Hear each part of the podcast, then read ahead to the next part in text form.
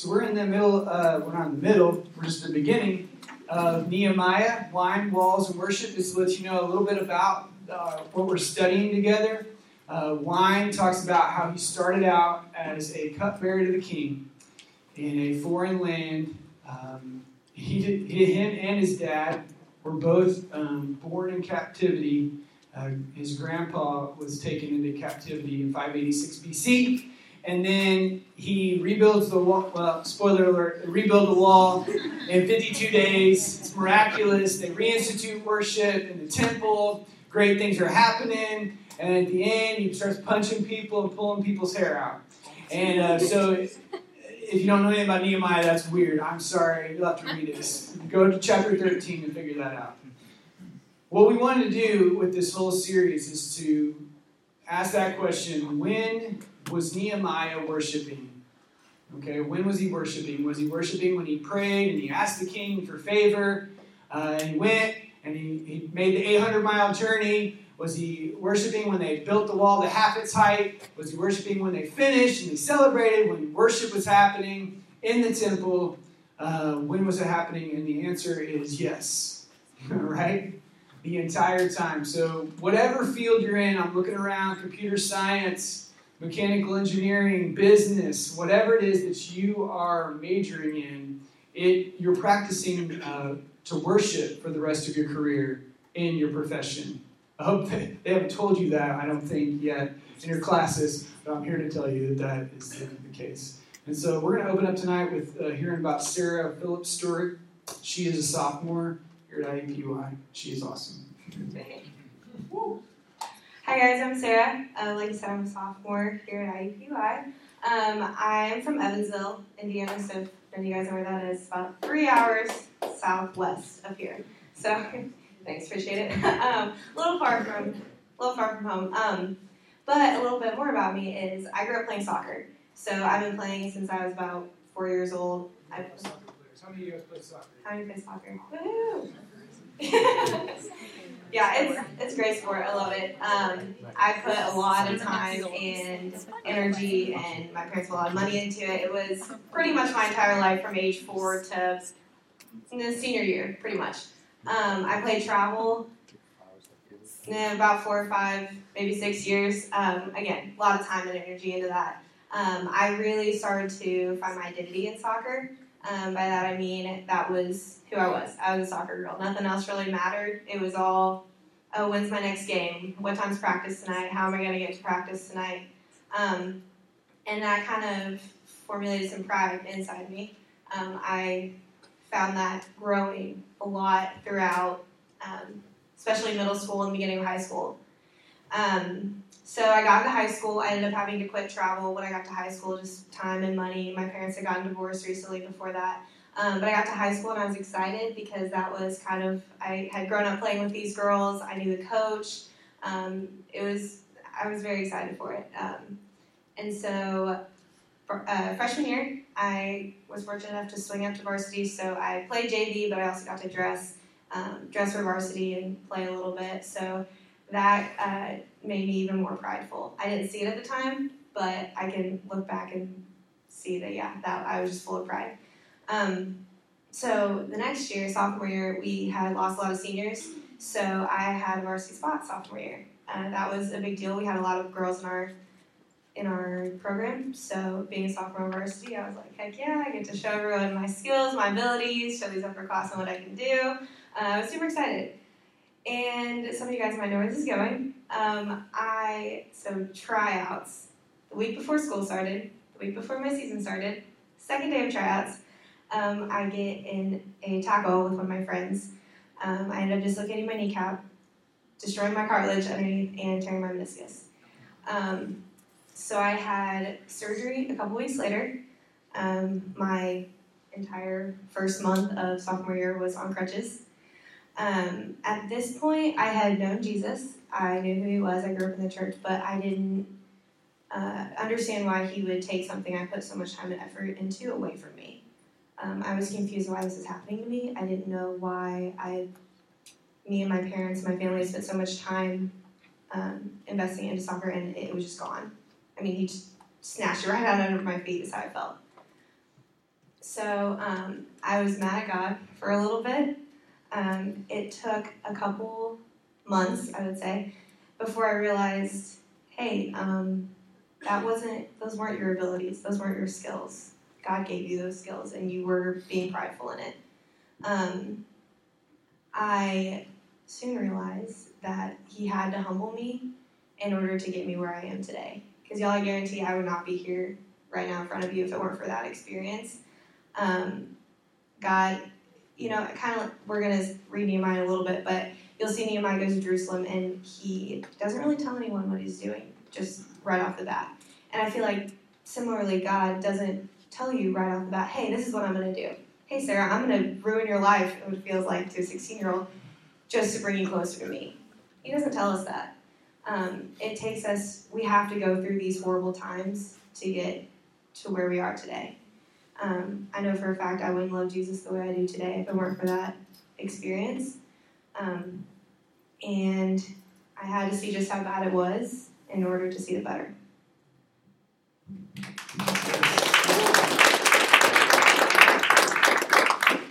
And I think we've all done that. We've all asked, why is this happening? Why are things going so badly? Uh, you know, why why can I not get a handle on what is happening? And, um, and I think our passage today will do a great job of doing that. So we, we want you to get one thing out of tonight's message is this. You have to see the bad in order to see the better. Okay? You have, you have to see the bad in order to see the better. You don't look around the bad, you look it right in the face. And that's when God can allow you to see the better. So, Sarah, I'm going to hand it right back to Sarah, actually. She's going to read. If you've got a Bible, if you've got a Bible app, um, if you've got the YouVersion Bible app, you can click more at the bottom, events, and then you can see our name there and follow along if you want as well. Nehemiah chapter 2, verse 11. So I went to Jerusalem and was there three days. Then I arose in the night, and I, a few men with me, and I told no one what my God had put into my heart to do for Jerusalem. There was no animal with me but the one on which I rode. I went out by night by the valley gate to the dragon spring and to the dung gate, and I inspected the walls of Jerusalem that were broken down and its gates that had been destroyed by fire. Then I went to the fountain gate and to the king's pool, but there was no room for the animal that was under me to pass. Then I went up in the night by the valley and inspected the wall, and I turned back and entered the valley gate. So I returned, entered by the valley gate, and so returned. And the, and the officials did not know where I had gone or what I was doing, and had not yet told the Jews, the priests, the nobles, the officials, and the rest who were to do the work. Right. So he was there for three days. It's interesting that he does not rush into action. If I had spent four months, a lot of people believe it took him four months to travel all the way back to Jerusalem, 800 miles, uh, relatively around from Chicago to New York City, uh, not in a in an Escalade, you know, and with all the materials necessary uh, to build this wall that they're going to build. He doesn't rush into action, verse 11, and he doesn't even talk about it, verse 12 what God had placed in his heart to do for Jerusalem. It's ironic because what ends up happening, like the most amazing thing in that time to happen in the construction sense, 52 days to build the wall, it's kind of ironic that he doesn't say anything about it at first.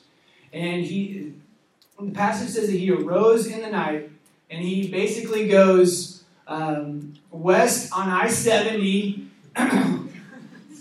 And then he hits 465, which is closed right now, right? On the south side, and he comes east, and he comes back up north on the, you know, toward the east side, and he comes around to Castleton, and he comes all the way back. Okay, so you get kind of the idea of what he, kind of the trajectory that he takes as he is looking at the city. And there's like this ancient, this research that was done in, in 19, 1960s that there was such a big pile of rubble right around the, the area on the east side where the temple used to be. The place was just ransacked. And Nehemiah, what he had to do is he had to assess how bad this actually was. And now he had all the confirmation. He saw the reason why God had put it on his heart to come back to Jerusalem. Now it all made sense. Um, and he decided to proceed in faith uh, to do what God had asked him to do. And unless you see it, unless you see how bad it is, you won't seek a change. How many of you have been in a bad relationship? You should have changed your major a long time ago. You uh, were driving an unsafe car, uh, you know, and you didn't care. You were doing your thing. And the whole time someone's like, You're going to die in that car. That's what my wife kept saying to me with my old car. You can't drive to Indianapolis in that car anymore. Uh, but you don't see it when you're in it. Uh, for whatever reason, we have a hard time seeing when we're in it. When we see it, uh, we can actually make a change. So let's read verses 17 and 18 of Nehemiah chapter 2. Then I said to them, You see the trouble we are in, how Jerusalem lies in ruins with its gates burned down. Come, let us build the wall of Jerusalem so that we will no longer suffer from derision. And I told them of the hand of my God that had been upon me for good, and also of the words that the king had spoken to me. And they said, Let us rise up and build. And so they strengthened their hands for the good work. So good. So Nehemiah hits, hits them with two things in these, these two verses. The first was the call, which was to go back to Jerusalem. And then it was uh, the confirmation for the call, uh, which was that the pagan king allowed him to do that. Okay? And it would, it would take both of these to shake the people into action. And I love this quote. It says, Sometimes it takes a stranger to see sharply what has been softened by familiar, familiarity. So I think sometimes we can get so comfortable with where our situation is, even in, a, in an act of sin, uh, we get so comfortable, we, we just get so wrapped up in it, we can't see what's actually happening. Look, look what happens here. So the call is this. I want to start with the call. The call is come, let us build. And the people needed to hear how bad things were in order for things to change. The call was to build a protective wall around the city and allow them independence, uh, freedom to worship God, uh, freedom from their enemies. Um, you, he says, You see it now, let's do something about it. And the call is the grounding truth we can always come back to. So the call that God has on your life is not something God is going to extend to you and be like, never mind, Christina, you know, whoever he's talking to. I'm, I'm just going to, I was just joking. I, was calling you to do this great thing. I'm calling you to go to IUPUI to get a degree. And uh, never mind, good luck. You know, I think sometimes we feel like God does that to us. He'll extend the call and then rip it away. Kind of like with Sarah's story. It's perfect for tonight. And the call is the concrete truth that we can always stand on and always come back to. One of my favorite verses for this is Romans 11 29. And it says, For the gifts and the calling of God are irrevocable. New American Standard. This is the truth. This is the truth. God doesn't take it back. He says, I love you no matter what. I have asked you to be a nurse. You know, we've had a, a few nurses that didn't want to go all the way through. No, I, I, that's what I've called you to do. I have called you to do uh, counseling. I've called you to be a doctor. I've called you to be an artist. Uh, whatever that is, that calling is, the devil is going to try as hard as he can to get you away from that truth, that call. The second thing is the confirmation. So that's like the objective fact. God lays it down. He says, This is, this is true no matter what. This is true no matter how you feel. This is true no matter what anyone else says. And then the second thing is important because it's the confirmation. I told them that the hand of my God had been upon me for good. The call is great, it is grounding, it is irrevocable, yet all of us at some point we long for confirmation. God, I know that my parents believe in you, but I'm going to need to see it for myself. I know everybody's talking about how good you are. I don't feel like you are good. You're going to have to show me that you're good. And I'm going to have to get into your word and see it. I'm going to have to see some answered prayer in my life. I'm going to have to see some deliverance from my sin. Nehemiah had the confirmation via the pagan king in Persia who had halted construction in Jerusalem for the past 20 years. If that's not confirmation, I don't know if you can get confirmation. It was obvious that God was at work. And it reminds me of Acts chapter 4, verse 13. And when they saw the courage of Peter and John, they realized that they were unschooled, ordinary men who couldn't do math. I'm just kidding. And they were astonished and took note that these men had been with Jesus. It was undeniable that Jesus had changed their life. There's no way that these guys are doing this on their own power. Petey's not that good, or whoever's not that good. I give Petey a hard time. We're just not that good. None of us are. But they knew that they had been with Jesus. I can tell that Petey or whomever has been with Jesus because there's no way that on their own strength that they could have done that. So this is the testimony. Um, the confirmation is the testimony. So the call is the truth. The confirmation is the testimony. And our faith is fraudulent. Okay, that's a pretty bold thing to say. But our faith is fraudulent without either of these the truth and the testimony. If all you have is the truth, you end up standing on the sidewalk screaming at people, right? Which we've seen a lot of that recently. Uh, if all you have is the testimony, you can believe whatever you want to believe. There's no truth. Live your own truth. Figure it out on your own. But you've got to have both. You've got to have the grounding truth, which is the objective fact of Jesus' death, burial, and resurrection, mostly, right? That's the biggest objective fact. And then the subjective confirmation is that I have experienced the resurrected Christ. I don't just know about him, I know him. Amen? Somebody? All right. So Sarah's going to finish us out. But when Sanballat the Horonite and Tobiah the Ammonite servant and Geshem the Arab heard of it, they jeered us and despised us and said, What is this thing that you are doing? Are you rebelling against the king? Then I replied to them, The God of heaven will make us prosper, and we his servants will arise and build, but you have no portion or right or claim in Jerusalem. And Nehemiah does not mess around. So, Ryan, can you help me pass these out? Okay, so this is the art that was done recent, most recently uh, by Lauren, who's actually painting tonight. She's double duty. And she's not even an art major, biology. She figured out art also. Um, love this passage. I love this card. Put it somewhere where you can see it. Uh, this is not health and wealth gospel. This is just a verse from the Bible, right? Uh, they jeered at us and despised us. This won't be the last time we hear from Sanballat and Tobiah. Uh, they will resurface as the main detractors, the uh, antagonists from the work on the wall. And when God, this is just true, and I don't know if you've experienced this in your own life, and I'm going to give a great biblical example of this, but when God gives us a call and a confirmation, I know a lot of you went on mission trips this past summer and last year. Um, I'm thinking of like Holly's mission trip. I love those pictures, right? Um, when, you have an experience like that, the devil, the, the thing he wants to do is take that away from you. He does not want you to hold on to it. He don't want you to remember it. He wants to just ruin it for you.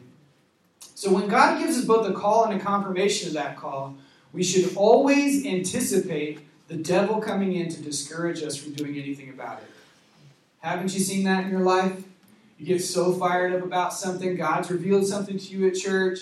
Uh, you're, you've got this plan that you're going to do. You're going to start reading your Bible more consistently. You're going to start praying. You're going to start journaling. You're going to do all these things uh, so that your life can be different. Um, but it, it doesn't happen because you don't act on it. And the devil tries to think, make you think that this isn't a big deal. You can't do this.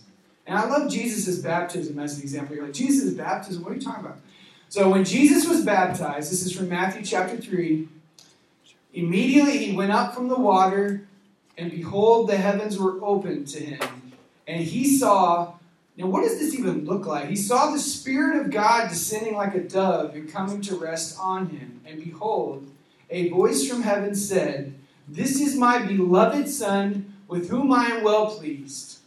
And then I'm like, wow, that was so inspiring. Oh man, I want to get baptized. And then look at this verse. This is the one that we don't teach the kids. Then Jesus was led by the Spirit into the wilderness. By the Spirit. The Holy Spirit, whom Jesus is pretty well acquainted with. Right? To be tempted by the devil for 40 days in which he does not eat. That does not sound fun. You know, think about this. When God gives us a call and a confirmation of the call, we should always anticipate the devil coming in to try to discourage us and tempting Jesus on every level like we were, are tempted today. So Nehemiah just throws it down. The guy later on will be punching people, which is probably wrong. Here he's actually doing pretty well. The God of heaven will make us prosper, which is what your card says. Detractors will always point to our inadequacies as reasons why we can't accomplish what God has laid out before us. You've done too many bad things. You are not a good person. You may seem like a good person to everybody, but I know what you're really like. You know? So therefore you're disqualified. What kind of example are you? You won't even know what to say. And it goes on and on. We would be smart in these times to remind our enemies, mainly our enemy the devil, that it won't be us who will be doing the prospering. It will be our God. You may want to write that in on the card. I'm just kidding. Don't do that. Um, it won't be us that'll be doing the prospering. It will be God doing the prospering. The following verses, I mean, this is my wife's favorite passage. I share it from time to time. Uh, not that we are adequate in ourselves to consider anything as coming from ourselves, but our, our adequacy is from God, who made us adequate as servants of the new covenant, not of the letter, but of the Spirit, for the letter kills, but the Spirit gives life. It is so awesome that Nehemiah says to them, You chumps have no claim in Israel. Does the devil, does people who do not like you, do non Christians who try to discourage you, do they have any claim or authority on your life? No, they do not. Why are we listening to those voices so much? You have to see the bad in order to see the better. And Ryan's going to share his story about uh, coming to IUPUI, actually. Hey. All right. So, um, I love what Andrew talked about there. After you, so you, you first you see the bad, and then after you see the bad, God gives you a vision for the better. Um, and I, I, when I was in high school, um, that's what happened to me. Um, I just, I kind of lived my life. I, you know, did speech and debate. I did basketball. I, you know, worked a part-time job. I did, I did all those things. Um, but I never felt like my faith was alive. And I saw people like my older brother. I saw people like my friends. I saw people in church who, you know, would talk about um, you know, these moments where they would just feel, you know, like God was speaking to them, and I was like, man, I fall asleep when I pray, um, you know, and I just, it, it never felt alive for me. Um, and then I had a moment in high school where I came face to face with the reality of what it meant to have the Holy Spirit indwelling me. Um, and it was a moment where I was faced with a situation I didn't know what to do with. Um, Andrew's driving home already. Um, and all of a sudden, I felt all these scriptures and, and all these um, you know, sermons which I'd heard just flowing through, and I, I immediately knew how to respond to that situation. It was the first moment that I kind of caught that vision of what it truly meant like to follow the Lord and what it truly meant like to have the Holy Spirit indwelling me. And so that moment happened to me my junior year of high school. I, I caught that vision. I'd seen the bad, I'd seen what my life was like, and then I caught that vision for the future. And I was like, you know what? College is going to be totally different than high school. It's going to be great. Um, my best friend, he was a year older than me, so he graduated. He went to Purdue. He was on a five year program. I was like, this is going to be great. I'm going to graduate. I'm going to go to Purdue. He and I are going to room together. It's going to be awesome. We're going to sharpen each other, push each other towards Christ. We're going to run Bible studies out of our dorm room. You know, like I'm going to be on fire for Christ. This is going to be amazing. Like I'm going, like that's my vision. I'm going to Purdue. My life is going to be transformed. It's going to be great. So when it came time to apply to colleges, I applied to Purdue, and then I also applied to IUPUI. It's the only two places I applied to, and I was like, I'm going to Purdue. Like, love Big Ten sports, like my friends up there, like this is the vision, this is the calling that God has given me. It's going to be amazing. And through the application process and through scholarships and through all these different things, I realized like I'm going to end up going to IUPUI. I'm not going to go to Purdue. And here's the deal: I'm the youngest in my family, and both of my siblings came to IUPUI. Um, they were both insanely successful. Both of them won top IUPUI student. Um, you know, both of them were super, and I was like, I don't want to go to IUPUI. Like, I'm going to go there. and Everyone's going to like have these huge expectations for me. And the other thing is, both of my siblings at times throughout their college career had really struggled to find a community um, which pushed them towards Christ. And so that's what Nehemiah, that was the situation he was in when he showed up in Jerusalem, is he looked at the city. God had given him this great vision to rebuild the city, and he got there, and there was so much rubble he couldn't even walk around it. And that's where I felt like I was. God had given me this great vision for what college was supposed to be like and how He wanted me to live on purpose for Him in college. And then He, I was going to go to a college where I didn't think that was going to be able to happen, where I didn't think that was going to be a thing.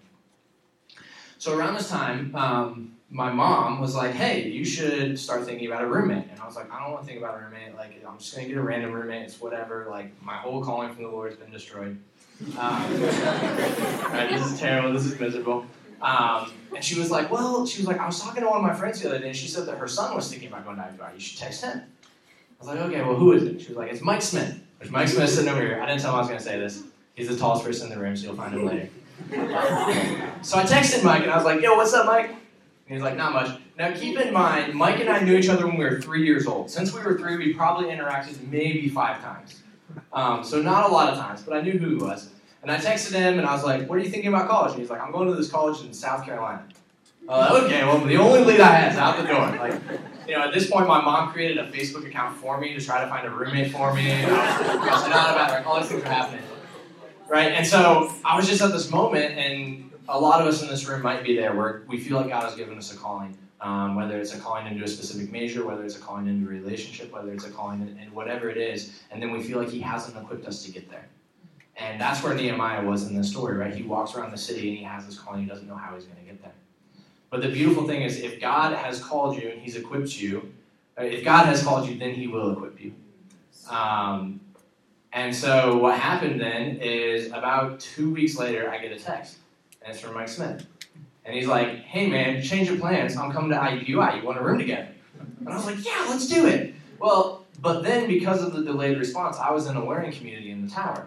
And it was a closed learning community. And Mike wasn't a business major, so he wasn't supposed to be allowed in that learning community. So I was like, oh no, here, my vision's just destroyed again, right? well, my mom was like, I'll make some calls, I'll talk to some people lo and behold, Mike ends up being able to room with me. And I realized that this vision that the Lord had given me was going to be able to happen. And so I went to Mike and I was like, hey man, let's start a Bible study in our dorm room. Like, let's do it. Let's make it happen. And so I figured this Bible study would be myself, like the three or four people I knew from high school who were coming to IUPUI, Mike, maybe the two people he knew um, from high school coming to IUPUI. You know, nice, intimate setting. It'll be great, right? Well, first week, Mike starts knocking on every door up and down our hallway. He's like, "Hey, I'm Mike Smith. This is Ryan. We're running a Bible study. You should come Tuesday nights at 7:30." And I was like, "Mike, what are you doing, man?" Um, but that's the beautiful thing that you'll find is when God gives you that calling, He'll give people and circumstances to come alongside you and equip you um, to do that and to push you to do that. Um, so I think there's a picture of that freshman life group. Um, so here's the picture of the freshman life group. This was actually um, on my birthday. Uh, so my mom came down, brought some food, brought the dog a surprise. Um, but you might recognize some faces in here. Um, we got Tyler, he's in there. Mike's in there. Um, Liz, Nathan. So um, Emily's out there, and there's a lot of different people. But the, the beautiful thing about this, and I was thinking about this the other day when I was talking with Andrew, is um, not all of them are pictured in this picture, but of the about 16 to 17 students who regularly came to that group, which we started our freshman year, um, eight or nine of them went on to lead Bible studies of their own, um, whether that was within Impact or whether that was within other organizations like Cru. And it was just this incredible moment where I realized that God had given me a vision. And I thought that vision had died. But in reality, that vision was here at IUPUI. And he brought Mike alongside me, brought these people around side of me. And, you know, there were nights when our Bible group only met for 15 minutes because that's all we had to talk about. Um, and there were nights when we would ask people to pray and they'd just be like, no, I'm not comfortable with that. And they just wouldn't pray, right? And there were nights when it was really hard. Um, but it's so cool to look back and to see how, um, even when I thought the vision was dead, even when I thought the calling was dead, that God had something so much better in plan. And that He brought Mike into my life, and that He brought all these other people into my life, and then to see how that's been multiplied and, and um, expanded throughout IUPUI in the time here. Um, and so, what I, what I want to leave you guys with is just an encouragement that um, when you're faced with the bad, whatever that is, look for God to give you the calling for the better. And when He gives you that calling, there's three things you need to be. You need to be prayerful, you need to be positive, and you need to be prepared. Because there's going to be naysayers that come along, there's going to be situations that come along which make it look like that vision is going to be dead. But if that vision is truly from God, then He's going to equip you to make it happen, and it's going to be an awesome thing when it does happen. But our end of the bargain is to remain prayerful, to remain positive, and to remain prepared for whatever He has in store.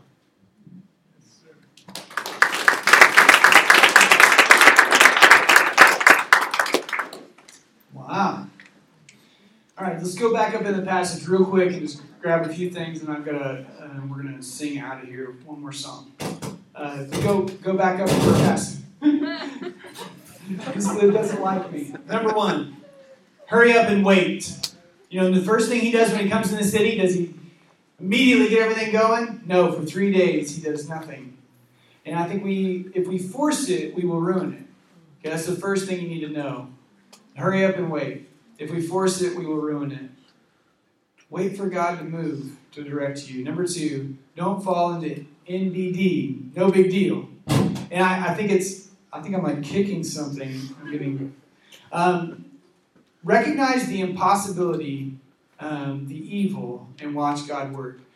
It's easy for us to say either over dramatize something and make it way bigger than it actually is, or to say, ah, it isn't that big of a deal. And usually that's what we do. To get by something, we act like it's not that big of a deal so that we can kind of move on with our life. You guys done that before? I've done that many times. That is not it. Um, no, we need to say, it is that bad. And that's where we have to start so many times. Goodness. Number four. Uh, number three. You need a call and a confirmation. In this process, God gives you two weapons the objective fact and the subjective experience of knowing the resurrected Jesus. And hold on to those. Those are your weapons. He gives you those two weapons for a reason.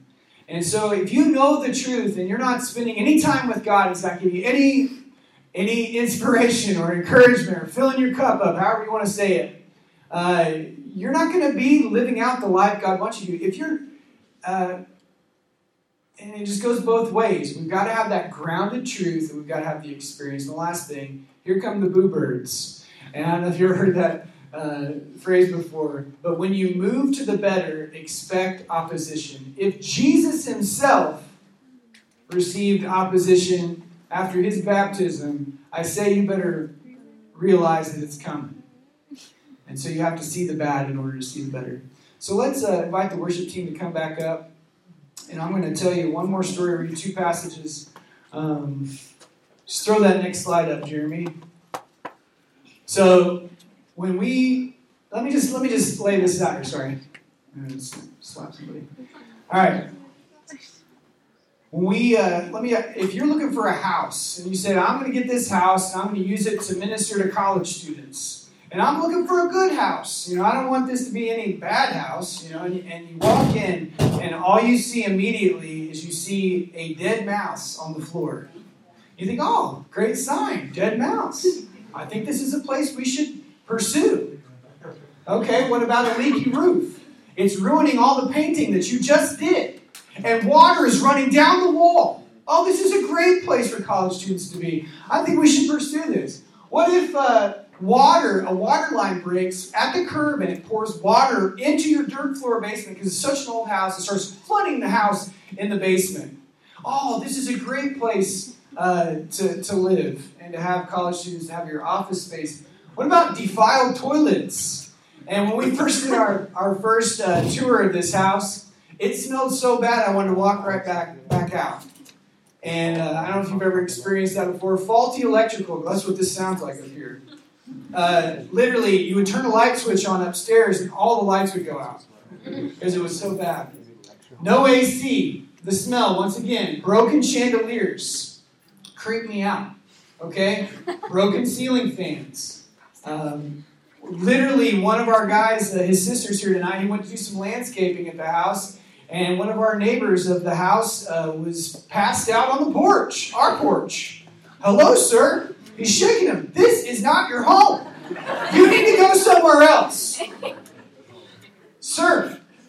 Lisa said, sir. Scary bay. We have a scary basement. And uh, next slide. And so that, that is where our campus house is currently, where we have five residents. It's not like that now. All those things have actually been replaced. Um, we do have mice from time to time. But I think sometimes we, we want to we say all those things and we see what God is doing and we, we don't really see all we see is a bunch of mess. How could I ever and we want to look around it and you, you couldn't even look around that. You had to look through it. You had to wade through it. And some of us have to do that in our own lives. I want to leave with two passages. This is the first. Let's stand together as I read these and we're going to sing. The first one is this 2 Corinthians chapter 4, verses 6 through 11. For God, who said, Let light shine out of darkness, has shone in our hearts to give the light of the knowledge of the glory of God in the face of Jesus Christ. But we have this treasure in jars of clay to show that the surpassing power belongs to God and not to us. We are afflicted in every way, but not crushed, perplexed, but not driven to despair, persecuted, but not forsaken, struck down, but not destroyed, always carrying in the body the death of Jesus, so that the life of Jesus may also be manifested in our bodies. For we who live are always being given over to death for Jesus' sake, so that the life of Jesus may also be manifested in our mortal flesh. A lot of people believe that the book of Revelation, the reason it's so creepy and weird, and there's blood running up to the bridles, is this crazy apocalyptic book.